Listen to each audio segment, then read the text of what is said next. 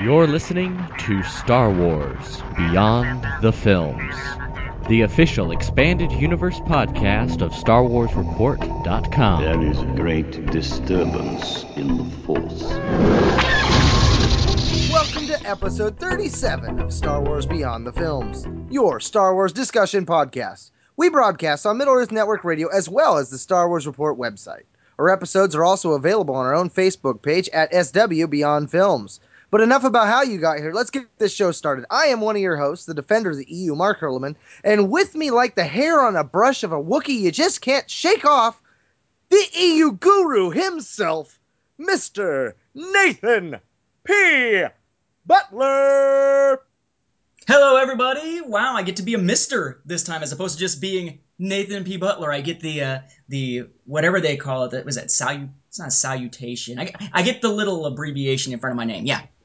The respect. It's all about respect. Nah, I wouldn't go that far, but that's okay.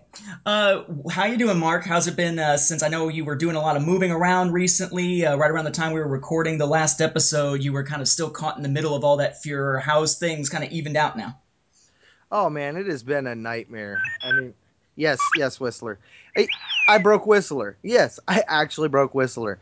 One of his little apps stopped working, and that was a fun little fiasco. I've got boxes everywhere. I'm currently out in the garage. This will be the future home of my studio, but I'm kind of playing musical spots with it. It's so much boxes. We got like two houses worth of stuff in the garage that I got to go through still, plus my Star Wars collection because I'm going to be pulling it all out. So that's been a lot of fun and chaoticness going on. I just, as of the time of this recording, got the last of my books. They are in the garage. The bookshelf itself is still up at the old house, but that's a matter of days now before it's back down here. And I actually discovered, as we're about to start talking about X-Wing novels of all novels, I am missing one of my X-Wing novels. It has gone MIA. I'm pretty sure it is My Father Before Me, the dirty rat who has been reading through my books, but of course he can't remember borrowing it or losing it, which is where I'm sticking to. That's my story. I'm sticking to it. He lost my book because I don't lose books. That don't happen. It's funny you say you damaged Whistler, or Whistler got banged up along the way. Since the last episode, which I had edited the last two right around the time I was getting ready to edit episodes 35 and 36 of the show that we had recorded back to back, my computer decided that it just really, about one or two times out of every three, it really didn't want to start. You know, it wanted to kind of get to that blinking cursor screen and then just kind of do nothing. And it finally got to the point where I decided that computer that I've had since probably 2004, that we sort of stretched more life out of by wiping it and reinstalling everything at one point, it's finally kind of on its last legs. I mean, I can't use any of the DVD drives or anything that are in it. I have to use an external because the drives are dead. I mean, it's just been run to death.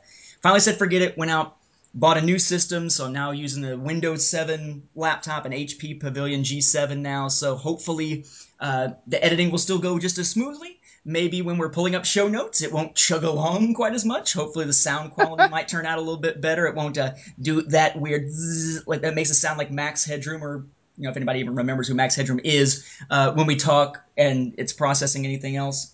So, yeah, I mean, it's been kind of chaotic over here just a little bit as well, just from a technology standpoint. No moving, though. We got all our moving done a while back when Jody got over here. So now it's just wedding plans and, you know, then we'll stress later. I remember Max Headroom. You know, that's funny that you mentioned him.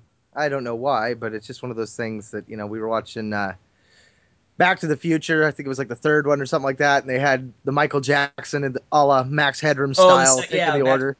Part two, the was it Cafe American or whatever it is? Yeah, good stuff. Good stuff. Yep. Speaking of good stuff, why don't you tell us what we're talking about this week? Sure thing. Well, folks, as always, here at Star Wars Beyond the Films, we ask the tough questions, questions that have bothered you for a long time, in this case, perhaps a very long time, or simple ones that have perplexed you off and on. You ponder about Star Wars, and so do we. And this episode, we begin to look back at the X-Wing novel series as we lead up to our discussion on X-Wing Mercy Kill, the most recent entry in the series after over a decade. This episode, we're going to focus on the X-Wing novels featuring mostly Rogue Squadron, all the books written by Michael Stackpole. Consider this your spoiler warning for books that are kind of old, because here we go. Nice. You know, I have to admit, Stackpole is one of my favorite authors. He's got me hooked on Corran Horn. You'll hear me call him Corran. You'll hear me call him Corran. I started calling him Corran. Okay, that's how I came to be. So I'm apologizing now. I will call him that over and over again. I will try to call it the right way, but I didn't listen to the audiobooks first. So for a long time, I thought it was Talon Cardee and Corran Horn. I mean, granted, the other one was pretty obvious once my dad pointed that out to me, but... But that's what I like about this book especially, though, is that Corran is in it, and he gets to be a star, if you will, him and Wedge. You know, we get to see the reforming, if you will, of Rogue Squadron, formerly Red Squadron from the movies, if you didn't know that little tidbit. That's right, and the reforming thing was kind of interesting because it gave Stackpole a chance here, and I'll agree, I really like Stackpole's work in the Star Wars universe. I will say that I think of the X-Wing authors, I've got some odd sense of being pulled in two directions. We'll get into it more when we come to the writing style and such later, but definitely good author. And he was dabbling in X-Wing sort of in two things at the same time. He was telling X-Wing stories in the comics, which we may look at sometime in the future, and he was dabbling in X-Wing with the novels, but they were set in different time frames. The comics were much closer to Return of the Jedi, actually much closer to the end of the Marvel series, whereas these are 2.5 years after Return of the Jedi or 6.5 years after A New Hope. Funny story about that from the Atlas that I can tell you guys later on in the episode.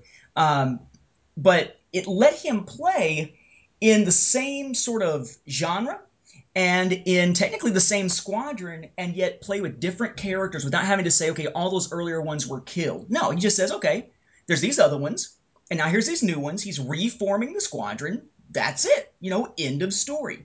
It's a nice, easy way of essentially not having to retcon anything about the members of the squadron from one series to the next. And he gives us a lot of fresh characters. As I recall, this was the first time we ever saw a Star Wars book.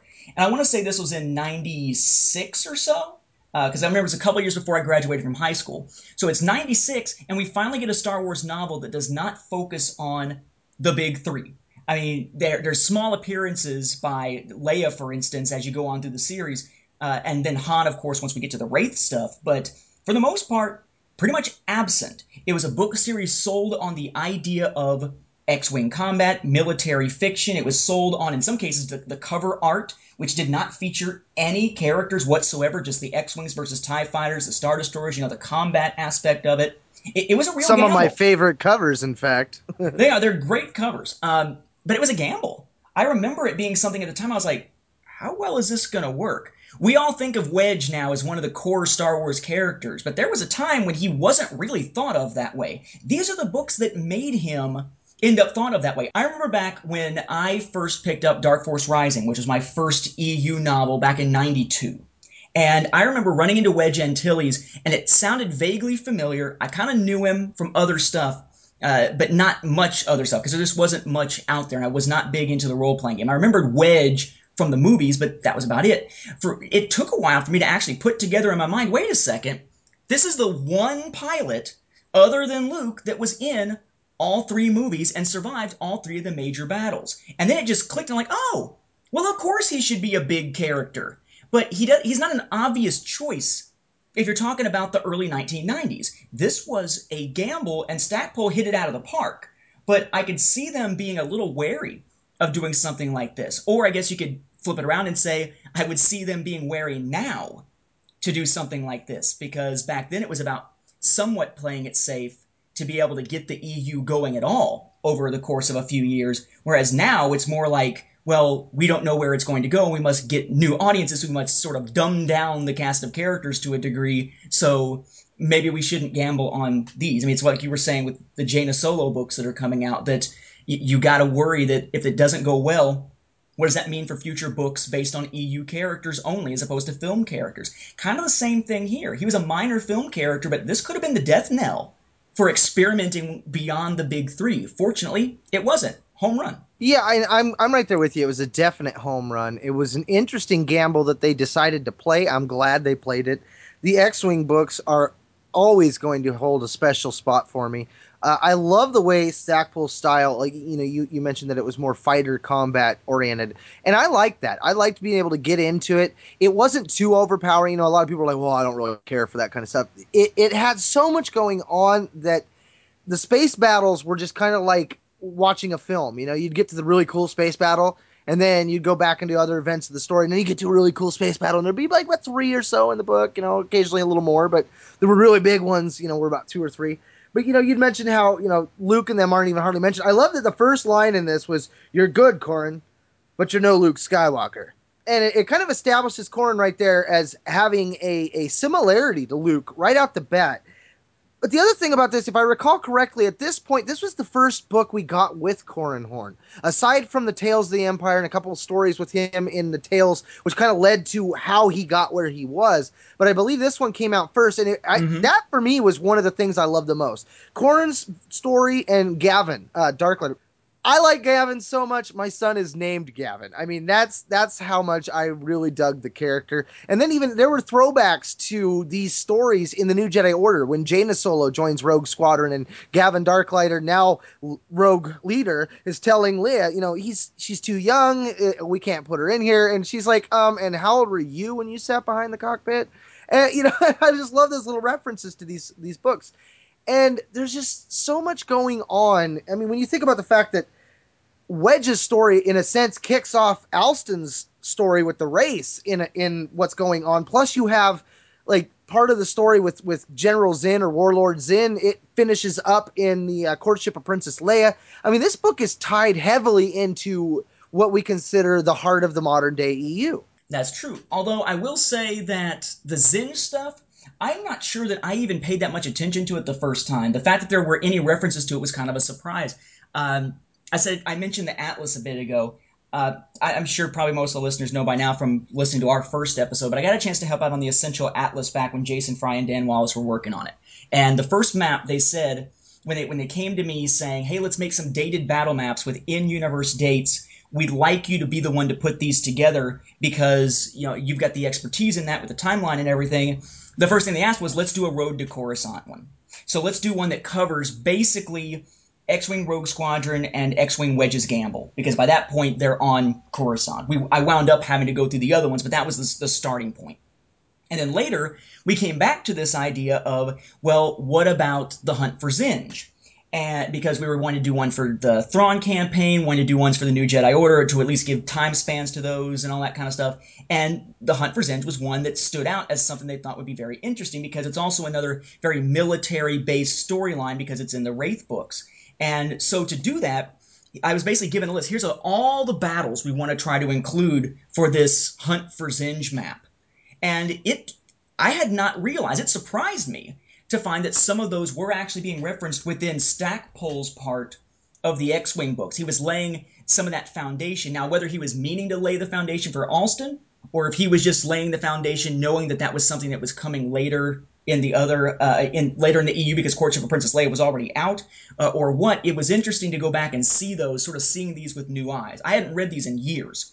And when I was working on the Atlas, I had to read them with an eye towards things like, this is 2 days later. This is a week later. This is a month later. Wait, this says something happened yesterday, but it's definitely happening on that yesterday after something else, so there must be certain days in between. I mean, I was having to be really meticulous in reading it. I found that I was getting a lot more out of it, getting a lot more of the nuances than I think I did back when I read these when I was probably sophomore in the high school, right around the time that I'm learning to drive and, you know, they're out there, you know, flying the X-Wings. But your comment about Zsinj, though, makes me kind of step back, kind of going back to what I'd said about author styles, how I was going to get into author styles. I guess I'll just hit it now. Yeah, kind of get it out there.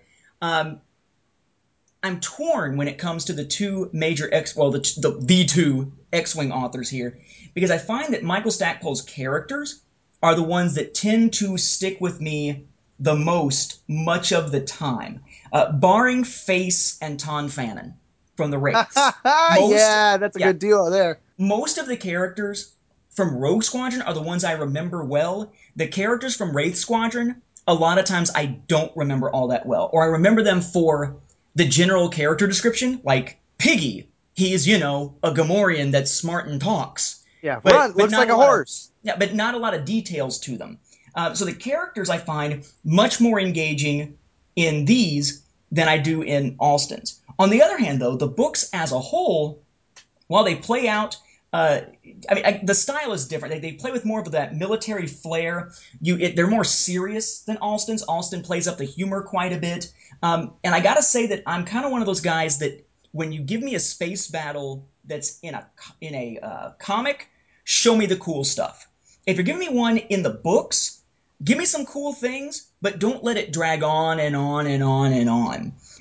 I like Alston's approach to the space battles in that he doesn't give as much detail. And I know that's probably anathema to a lot of people out there who are saying, "How dare you!" if they're big-time X-Wing fans. But I get where you're coming from. I say the X-Wing novels by Stackpole to me remind me of, oddly enough, the role-playing game. Ever since we recorded that episode about Fantasy Flight games, I was interested in this idea of this new Edge of the Empire role-playing game.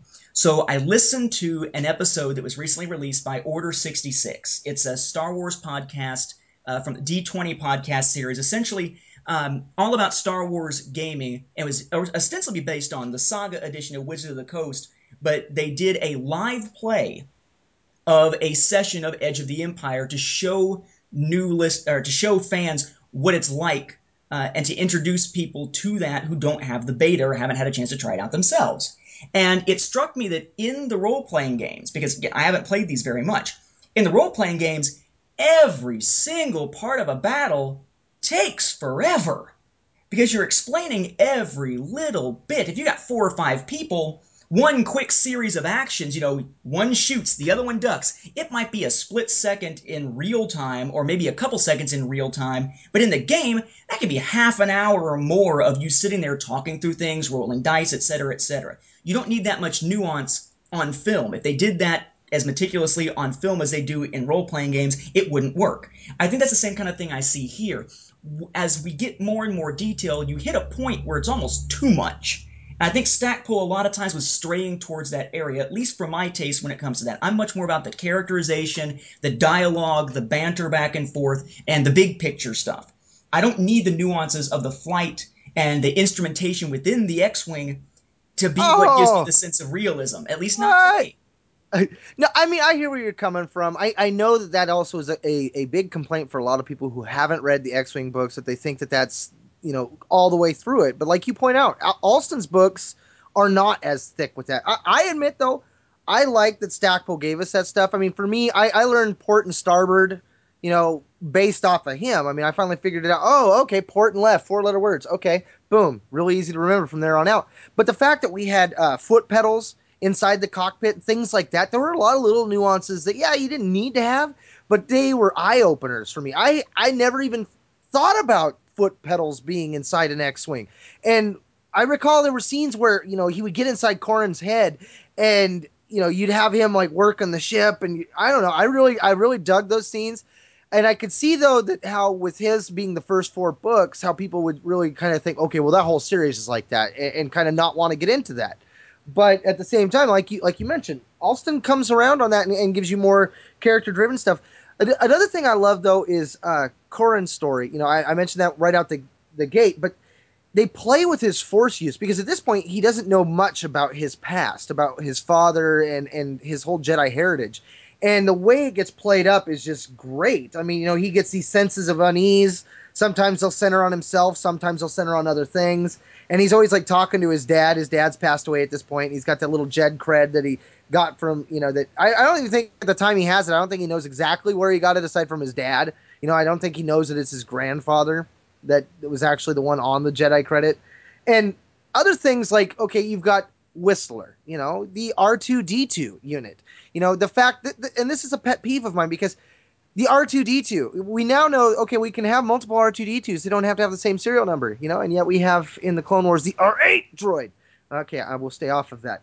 But you mentioned the different characters, and there are characters in both series that do jump out. You mentioned Tawn and Face. I think of Runt, Piggy. But you're right. When it comes to the race, there's definitely a lot more than I think of. I mean, you got Quarrel, you got Tycho, Tycho. It depends on how you say it. I go back and forth. I would say Tycho, like the old blocks. Yeah, I mean, Briar Jace. I mean, I remember that character like, oh gosh, I just wanted to watch him just die horribly. And they did great things with that character. I really enjoyed it. And for the most part, most of the characters, they did a lot of good things. And how you mentioned the fact that the comics were going on at the same time, there was a lot of story, backstory, that if you read the comics, you were picking up on little hints here and there that weren't said, but they were implied enough that you're like, oh, okay, that's that character from the comic. Okay. I mean, speaking of characters, I will say two things that stand out on this, and I keep saying I will say, so I guess I should just say, right? It's one of my little verbal tics. One thing that stands out to me with these characters, first of all, is the fact that they're allowed to fit into molds that we're not used to seeing in Star Wars, at least not at that time. I would say my favorite, I said it again, my favorite character of all of the Wraiths, and it's not for anything that he did in the cockpit, is Noara Ven. Because I love the idea that we have a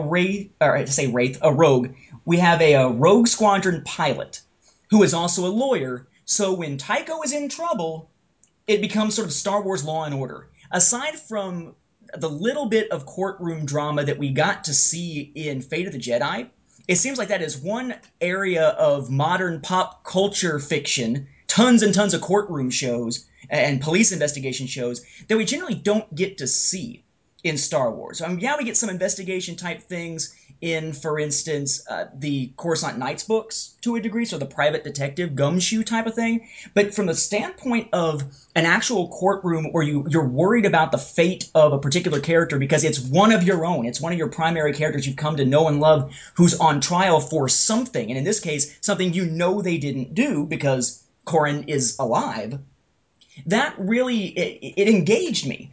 Because it was a way of saying, look, not only are we going to take this series out of the box, but you think this is all about pilots and that's just who they are. That it's all about pilots and here's their background and the background informs their character, but the background is just that. It's the past. It's behind them. And now to say, we're going to take one of these characters out and, you know, as Corran is developing his Jedi skills, which sort of takes him out of the box, but it was something that was sort of hinted at as it went along, here all of a sudden we have Noara, who we've known a little bit about the lawyer background from, but never would have expected him to actually be able to use it in the series. Boom, he's in the courtroom.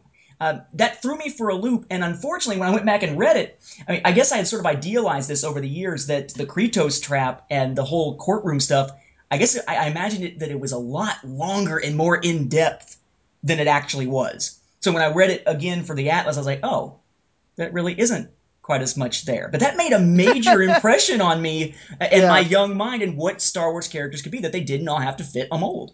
I liked his character a lot. And, you know, we also had the whole aspect of Corran being stuck on the Lusankya, which was another, the sister ship. Wait, Lusankya? Yeah, I say things weird. Okay, so I say Lusankya, but I don't know if even I'm right. I say that because I think it's close to like the... Isn't there like a coffee called Sanko or something? It's the closest I've ever been able to pronounce it. So we obviously can't figure out what it is. So if you guys want to throw us some feedback. In the loo. When he was there and when he escapes and you find out he's actually on Coruscant, I was just like, oh my gosh. And then you get the Emperor's private little museum. And then you find out that was inside the Jedi Temple. And then Corran does his first Force illusion.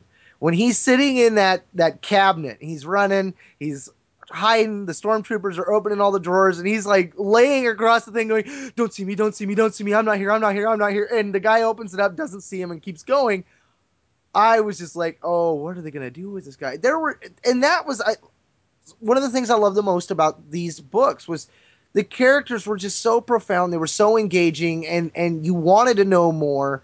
The way that they were presented were in ways that kept you going, okay, I want to know more, not just about what's going to happen next, but I want to know how they got where they are. And then you had these little tales, stories, and stuff like that, where you learn these little bit of backgrounds here and there, stuff like that. And I love that about the greater EU, and that they will always go back and find a way to re-engage you with characters that you love. You know, I gotta say, they really did a good job, as you said, about making these characters interesting, engaging. They also gave them character development, which you don't see a lot with the big three. You know, except for big jumps between series, the big three characters tend to always kind of be the same personalities they have. I mean, it took the death of Chewbacca to finally really start to reshape Han. He sort of changed a little with the kids being born, but still there were some elements of him that just never really felt like they grew along with the rest of them. These characters, in the span of a very short number of books, managed to be introduced, to get some depth to them at first, to go through some personal changes and come out the other end as a better character in many respects. And then, of course, in some of their cases, to then die, which is the other strength of the series. They're allowed to take chances with the characters, just like with the books, because it's uncharted ground. Okay, you can't kill Wedge. Hobby, well, you can't kill Hobby again now that he's sort of been made undead, because they've started to use him again after he was supposed to have died in Empire, and the West End Games RPG technically showed his death, but then they had to find a way around it. But aside from those, pretty much all the major characters, at least in Stackpole's books, were characters that we knew nothing about beyond those books. So they could die at any point in time. They could get maimed at any point in time. I mean, they could go through some pretty rough stuff, including, we'd have to make sure to mention here, including Ysann Iceheart, or Iceheart, the primary villain of the books by Stackpole. She was also an X-Factor. She'd appeared some in the X-Wing comics, so we knew that nothing would happen to her in the comics, but by then, the books were already out. Or at least some of the books were already out. So we knew, of course, yeah, she's not going to have something happen to her in the comics, but what's going to happen to her in the long run in the novels was a big question mark. And turns out they wind up being able to pull sort of a twist on it, very much like the Resurrected Emperor type thing with Dark Empire, and bring in his oft-forgotten fifth X-Wing book, which was Isard's Revenge, taking place right after the Thrawn trilogy, kind of between the Thrawn trilogy and the events of the Dark Empire cycle. So there's chances being taken all over the place, and it's not just let's do something risque. It's not let's go dark, which is sort of the thing that Stover is known for. Doing it well, but that's kind of what those books did. Let's go dark, or here's the gimmick of let's have it be zombies. Here it's, you know what, if there is a gimmick, the gimmick is solid developing characterization. And frankly, in a book, that's not a gimmick. That's what a book's supposed to have. Yeah, the backdoor. We get to see Booster Tarek get the errant venture, and the way that the New Republic did not want him to have it. In fact, so much so that they made him give up a lot of the turbo lasers and stuff. And I liked how all those little nuances played into each other. The New Republic was able to then take those turbo lasers, use them to outfit half their fleet that was desperate need of them for repairs because of the ongoing Civil War. Little things like that were just really fun. The whole Tarek family, I mean, Merrick's Booster, the dynamic there between Corran and all that was fun. You've got the getting into Coruscant, the liberation of Coruscant, if you will, of the rogues, and how they got in there and how they pulled that off. And how that, in a sense, is what, for Wedge, kicks off the Wraith Squadron, because these were ace pilots who all happened to be good at other secondary skills. And so with Wraith Squadron, it was more, let's have great skills that happen to be good pilots. And I like the way that, when you look at this as a whole, how the two play very well off of each other, how you had one ace squadron that led to another ace squadron that was just as much fun. I mean, I'm currently reading Mercy Kill right now, and I am just, I'm kind of sad in the aspect that I wish that we had the same thing going on with the Rogue Squadron book. It would be nice to see Stackpole come back and do the same thing, like what we're seeing with Mercy Kill. I actually, to keep it as spoiler-free as I can get, Mercy Kill almost feels like a next-generation story, and I would love to see something like that with Rogue Squadron. I'd love to see Gavin Darklighter, or maybe even place it back in the New Jedi Order when all the really craziness was going on. We had the two Rogue Squadrons, the dummy one that Corran was leading, and then the one that Gavin had. I don't know. There's just so much room out there that they could do something like that, and with the enjoyment that I'm getting from Mercy Kill alone as a next-generation story is how I'm viewing it, I think they could do the same thing when it comes to the squadron of Rogue Squadron just as well. We know we're going to get at least a little bit of new starfighter action in comic book form, because that new Star Wars Ongoing series apparently has Leia as potentially an ace pilot. What? Yeah, that's what I said too. Dude, I just about spit my soda all over the computer. Are you kidding me? An ace pilot Leia? That's what's been described. There's several panels that certainly look like it's Leia that's supposed to be the pilot in certain scenes. I'm hoping that it's maybe somebody else, or it's something that is being taken out of context, as Stradley said. Nobody knows for sure yet. Yeah, I mean, I'm not against it. I mean, it makes sense. Her dad is one of the best pilots that ever lived. Her brother is one as well. But If they do, I'd like to see come series end or something where she says one of those, oh, I don't really care for piloting, kind of pulling Obi-Wan. You know, he was a competent pilot. He just hated to do it. Yeah, exactly. Flying is for droids, et cetera, et cetera. You said how this is sort of laying the foundation. You're sort of referencing back a few times things like the Errant Venture and whatnot. There's a lot of iconic stuff that comes out of this series that sets the stage for other things coming later. I don't know if you know this. This book series is why Return of the Jedi has the date that it does. This book series is why, in the in-universe dating, really? Return of the Jedi basically is set within the anniversary of A New Hope. Because if you remember, way back when, they didn't market these books as saying, okay, this book is 6.5 years after the Battle of Yavin. It says, well, I mean, good example here. If you actually look in the back of any of the original Rogue Squadron books, it says, for instance, Star Wars X-Wing is setting 3 years after Return of the Jedi. Courtship of Princess Leia, 4 years after Return of the Jedi. For a long time, it was BSW4, or BANH, as in Before A New Hope, and then AROTJ, after Return of the Jedi. And then anything in the middle was just kind of in this weird limbo of how they'd refer to it. So for a long time, these were being marketed as 2.5 years after Jedi. But then later they started referring to it as 6.5 years after A New Hope, or 6.5 or 6.5 ABY. Thing with it is that the talk was always that there's this 4-year gap between A New Hope and Jedi, but that there's a 1-year gap between Empire and Return of the Jedi. Only that can't work when you actually start breaking it down into months, because A New Hope is in month 3 and Empire Strikes Back is in month 6. So for something to be a decimal of half a year, which gets you down into months, you're really kind of in a tough spot, because being 1 year after Empire and 4 years after A New Hope cannot be the same month. It's factually, numerically impossible. So we had to come down to, okay, well, how are we going to decide this? And when me and Leland Chi and Jason Fry were kind of bouncing ideas back and forth around the time of working on the Atlas, we said, okay, the easiest way to make this work and have this be something that actually it fits the original dating that it was advertised for, that it was written to coincide with, and fits the way that we look at it now in terms of ABY and all that kind of stuff, would be to have to say, okay, it's basically the anniversary, Return of the Jedi is basically the anniversary of A New Hope, which I kind of like, because the idea of, Palpatine being sort of a terrorist-minded freak, terrorists love using anniversaries and numerical stuff within their attacks as a form of sort of hidden symbolism. Or barely hidden symbolism, I guess is another way to put it.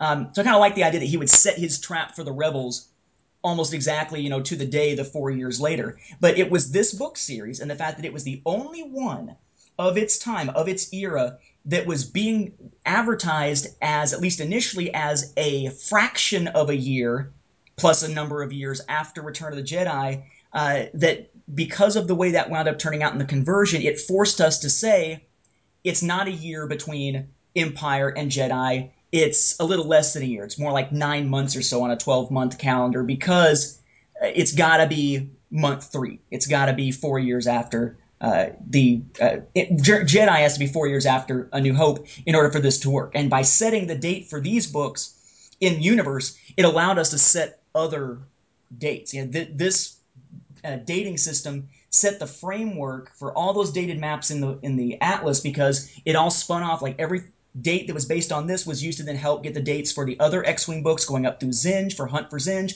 That helped give the dates for things like the Thrawn stuff, which is also helped by the fact that there's that scene where supposedly, we think it's possible that the twins were conceived in Tatooine Ghost, which I kind of got us to sort of unofficially confirm so we could use that date for it. These books have a long-reaching impact, and have had a long-reaching impact, at least from a continuity detail standpoint, long after the fact, even going as far as helping to affect the in-universe date for Return of the Jedi. And I think that's something that not a lot of series can say that they have an impact on sort of reshaping the way we think about time in and of itself. But these were books that were very much focused on time. Months later, weeks later, the next day, they made it into something where you could realistically feel like a military campaign, not something that just felt like it was all zipping through, or like it was a movie where the passage of time could be sped up or slowed down with no real consequence. These actually had time frames that were necessary. I mean, you needed that sort of thing for some of the greatness you get in the last two books. Once you get to that 7 years after A New Hope mark or so, which I think Dan Wallace was the first one to figure out that that's actually when the cut is between the second and third book, not the end of the first four books. Once you get to that point and you're entering the Krytos trap, there has to be time for that disease to get working, that brilliant plan that Isard left behind. There has to be time for the Bacta War to develop as Isard's getting control of the Bacta supplies and such.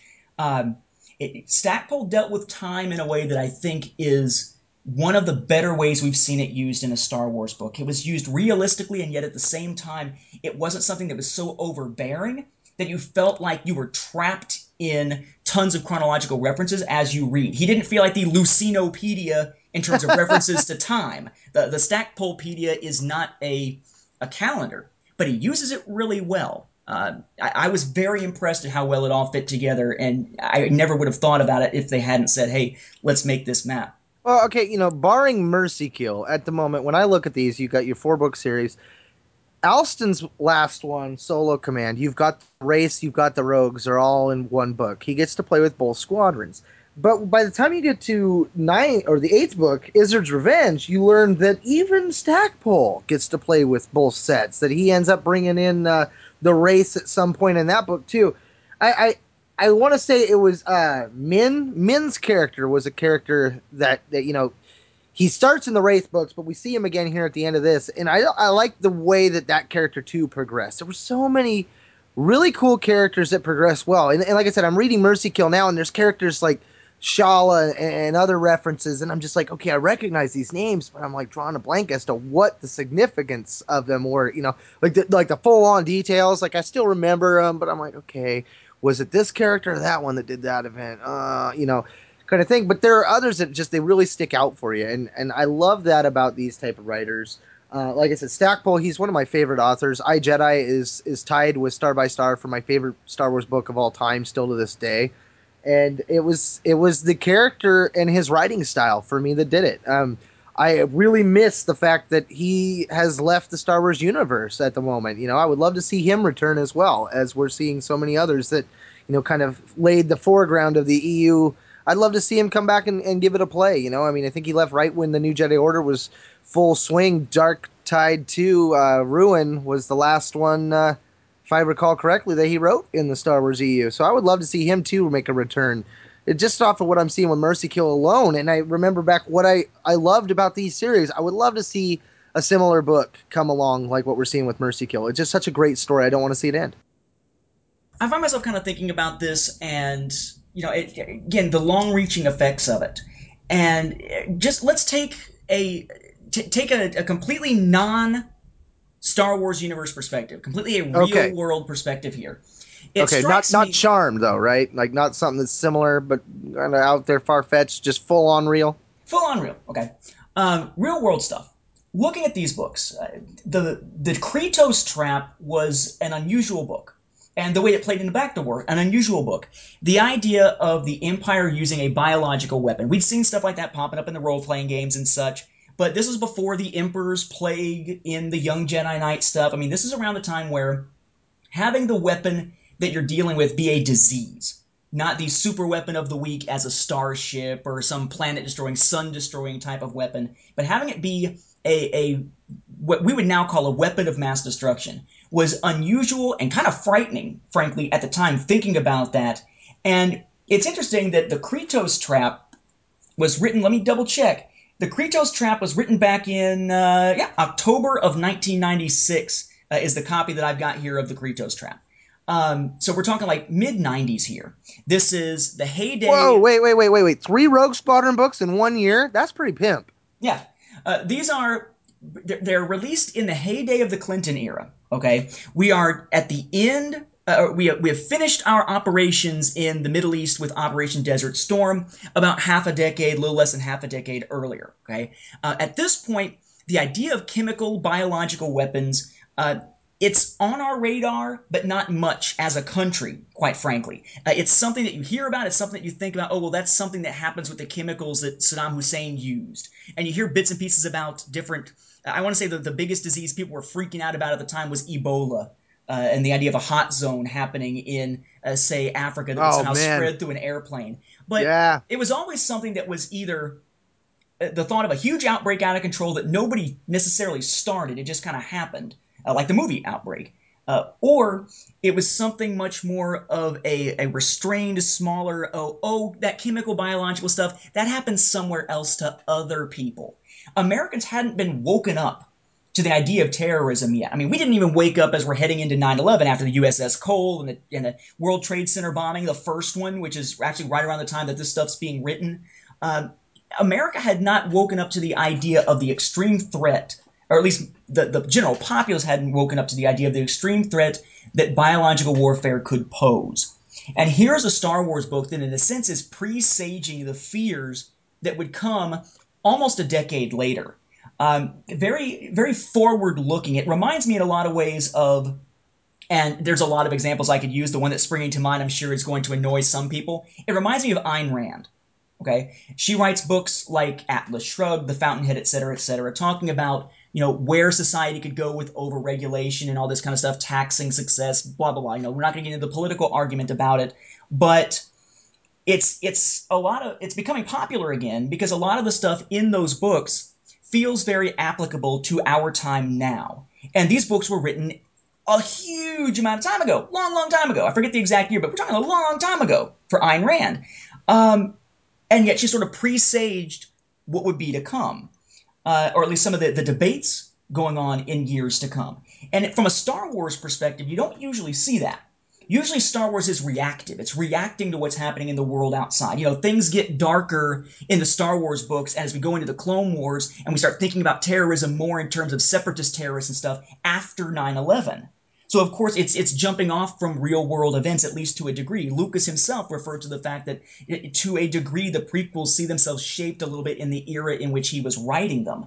Well, here, Star Wars, for one of the few times it ever seems to do so, presages not a technology or something small like that where it's a technical issue, like, oh, it's futuristic, so here it is in the future, but a major worry that we have now, a major form of warfare that, for the most part, Americans, while we knew about it, kind of in our daily lives felt much more oblivious to than we do now. We are much more tuned in. I think a modern reader reading The Krytos Trap, it's going to feel both more familiar and perhaps more menacing than it did to someone back then, because now we've got WMDs on our radar more than any other time. Better watch out! Palpatine's messing with WMDs! Better send in the rogues and the wraiths. Yeah. I just, you know, final thoughts for me on this. You know, you can't judge a book by its cover, but if you're going to, you're pretty much going to win if you look at any of the X-Wing books and judge them by their covers. Their covers, you know, you said at the beginning of the episode, phenomenal. They're beautiful. Granted, they don't always necessarily deal with events that may have happened in the book, but they look good. You know, they're ones that can make a really nice poster on your wall style good. Characters involved, like I said, they're great, they're deep, they're moving, they're growing, they evolve. You know, you can take the ride with them. You get a lot of fun little stories. You know, you learn about Corran Horn and his time with a big giant ferret and why that's funny and things like this. I mean, it's definitely worth your time. If you're new to the EU and you haven't had a chance to take a look at these books, take the time, invest the time. I can almost 100% say you're going to enjoy it. You know, like everything, there's going to be things that will probably annoy you or you don't understand or they just irk you, but there will be a lot more good than there will be negative. And I think give it a shot. You owe it to yourself. Yeah, I think I'd say the same thing. These books were phenomenal at the time. Going back and checking them out again years later, still just as solid as they ever were, just as engaging as they ever were. The fact that we've seen these characters continue on with their lives does nothing to dilute how good these individual books were and how good they were as a series. Yeah, I'm one of those who kind of shakes my head at the whole, let's bring Iceheart back for Isard's Revenge. But that was even still a solid book, even if it wasn't necessarily something we needed to see happen. Still, a very solid book. Whether we're talking Stackpole or Alston, this is a very, very good series, and I would agree with Mark, you definitely owe it to yourself to check these out if you've never read them before. In the broad scheme of things, with all the Star Wars novels out there, it's rare to be able to point to a Star Wars novel series, particularly a Star Wars novel series that goes beyond a third book, because a lot of times we see trilogies, and be able to say, this is a book that is, or this is a series that is so solid that I can't point to a bad book in them. You know, I can't say... Oh, absolutely. I can't say, you'll like this series, but... The only but to this is you're not going to see the big three all the time. Beyond that, there is no but to this. This is one of the, if not the most solid Star Wars book series ever to be published. If you've never read it, you need to. If you've never read anything else in the EU, great. You don't need any background but the films. Read these books. They are exceptional. Not so much with the comics, but the books, exceptional. You know, and that brings me to another thing about it. You can learn to hate Boris Vallée. I mean, I remember when the political side of this, I believe it was at the end of Rogue Squadron, the first book, where he's such a thorn in their side. They're like, okay, that's it. We're resigning. We're out. We're bye. We're all out of here. Forget this guy, this Bothan. Who does he think he is? We'll do it on our own. And they take off and they do their own thing. And I loved it. It was, you know, I don't know. I've been watching a lot of different TV shows and have that same feel. And the way that the characters and all that played out, and the way that they went on to Coruscant and did it all anyway, and they managed to rub it all in his face. There were so many stories. I just feel like we're missing so much. You know, there's so much to cover in an hour that I know we're not doing this series enough justice. You know, I will say that the books, both series, well, the X-Wing series is one series, but you've got the Rogue and you've got the Wraith sides of it, and both sides of it feel like an RC novel. They feel like a Republic Commando novel. Kind of how the whole, you know, I want to say, or not Order 66, but Triple Zero. It had a very Triple Zero type feel to the way the events were going on. You know, you're part of the mission. You know, you're following along, and you get to see the insights of the characters and the way that they're dealing with all the situations and their insecurities, and you know, in Corran's case, the overconfidence and stuff like that. And I just they made the characters human, and for that, I will always have a dear spot for this. You know, I can say great things about this book series all day long, but I still feel like I'm not going to be able to say enough. It's just one of those that's near and dear to me. Yeah, I remember one of my fond Star Wars memories from high school is sitting in my foreign language class. Okay, I'm a nerd. I took Latin as my foreign language. Okay, fortunately, I took Russian, which was a lot cooler when I was in college. But I was taking Latin. And when we would get done with our work, we'd sit around and kind of do whatever we wanted to do as long as we were done with our stuff. And what I would often do is pull out a book.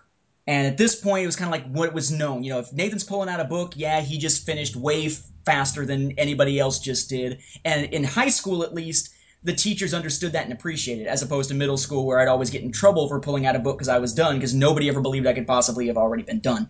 So I'm pulling out the books, and I remember sitting in class and reading of the death of one of the major characters. And I don't want to necessarily give away the death, even though we, you know, we say there's a spoiler warning, because frankly, I hope this gets more people who haven't read them to read them, and I don't want to give the shock away. But there's a moment where a character dies that when you are absolutely not expecting it, mainly because it's not in a cockpit. And the shock of it had me...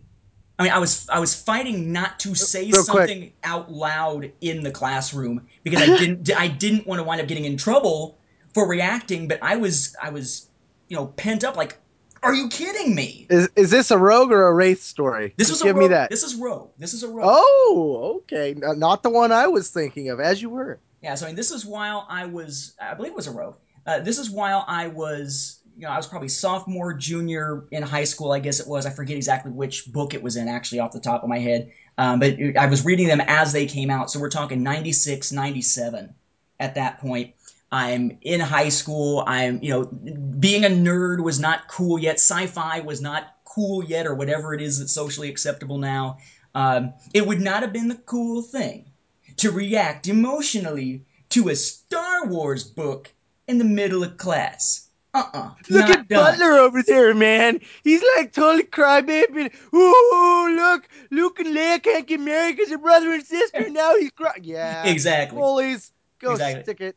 I just remember the emotional impact of that. I mean, and that's the thing about the Star Wars books of yesteryear. I remember more of those kinds of moments with the Bantam era than with any of the Del Rey era. Not that the Del Rey books are bad, but it doesn't feel like they were that same part of my life like these books were. I mean, I can remember sitting in, I guess it was my biology class. We're all getting ready for a big trip to this like this camp thing called Land Between the Lakes on this field trip that I'm sure they probably aren't even allowed to take now because of all the lawsuits you can get from parents if somebody gets poison ivy or something.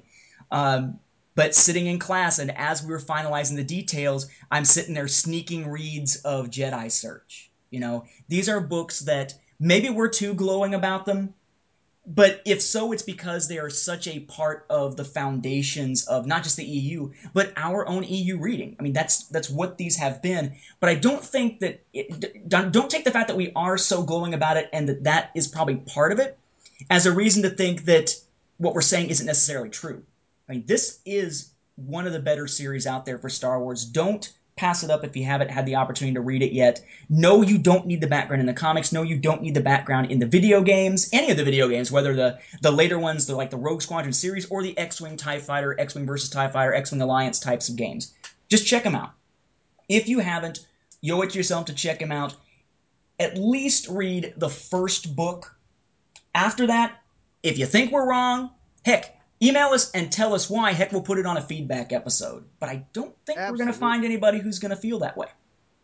Yeah. I mean, it's one of those things where when you look back at it, you just, I don't know. It reminds me of like the EU and the movies.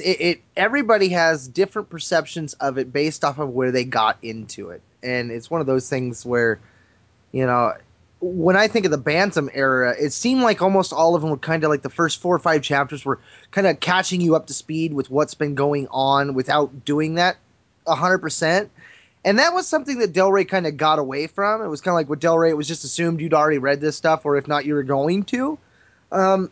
Maybe that plays into it a little more. I mean, I know I go back, I read a lot of these, and I'm like, wow, I really like this book, like I almost called this a 9 out of 10 once. I'd give it like a strong 6 now, you know, and stuff like that. But I do think that plays a little bit into it, that the Bantam era, you know, there wasn't as much stuff out there. And so it was kind of like you really did have to catch the reader up really fast. So I remember a lot of those books that I remember starting to read.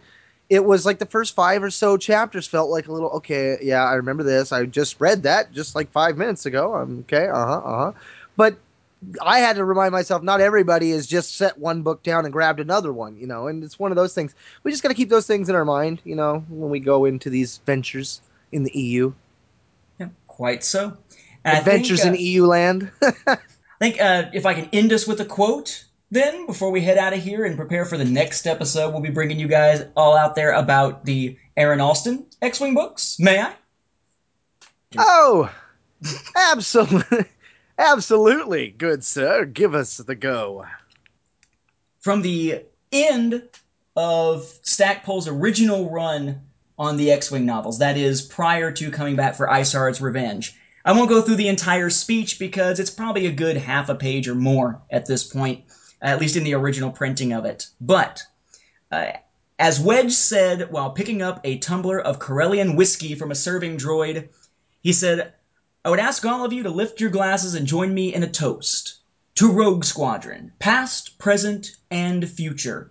Those who oppose freedom and liberty oppose us. Let that fact give them pause to think and encouragement to travel the path of peace. Great stuff. That's right, Wedge Antilles. We here at Star Wars Beyond the Films salute you. And remember, you can listen to our show. It's airing on Middle Earth Network Radio, as well as streaming on the Star Wars Report website, www.starwarsreport.com. Our episodes are also available right on our Facebook page at SW Beyond Films, or just type in Star Wars Beyond the Films in the search bar. But no matter how you get there, be sure to like our page. It's one of the best ways to interact with us. Not only can you post comments while listening to the show, you just might actually be heard. Remember the feedback. The feedback will set you free. Let us know if you disagree or even agree. We don't care. We'll feedback it out. We don't care. We just love to hear from you guys. This is fun for us. We get a thrill out of it. So send us the email. If you have something to say, fire off. Email us at swbeyondfilms@starwarsfanworks.com. So, once again, this has been Whistler and Mark. And Nathan. Saying thanks for listening, and may the Force be with you. And don't quote us the odds that your favorite characters will survive the X-Wing books. Or be horribly disfigured or maimed.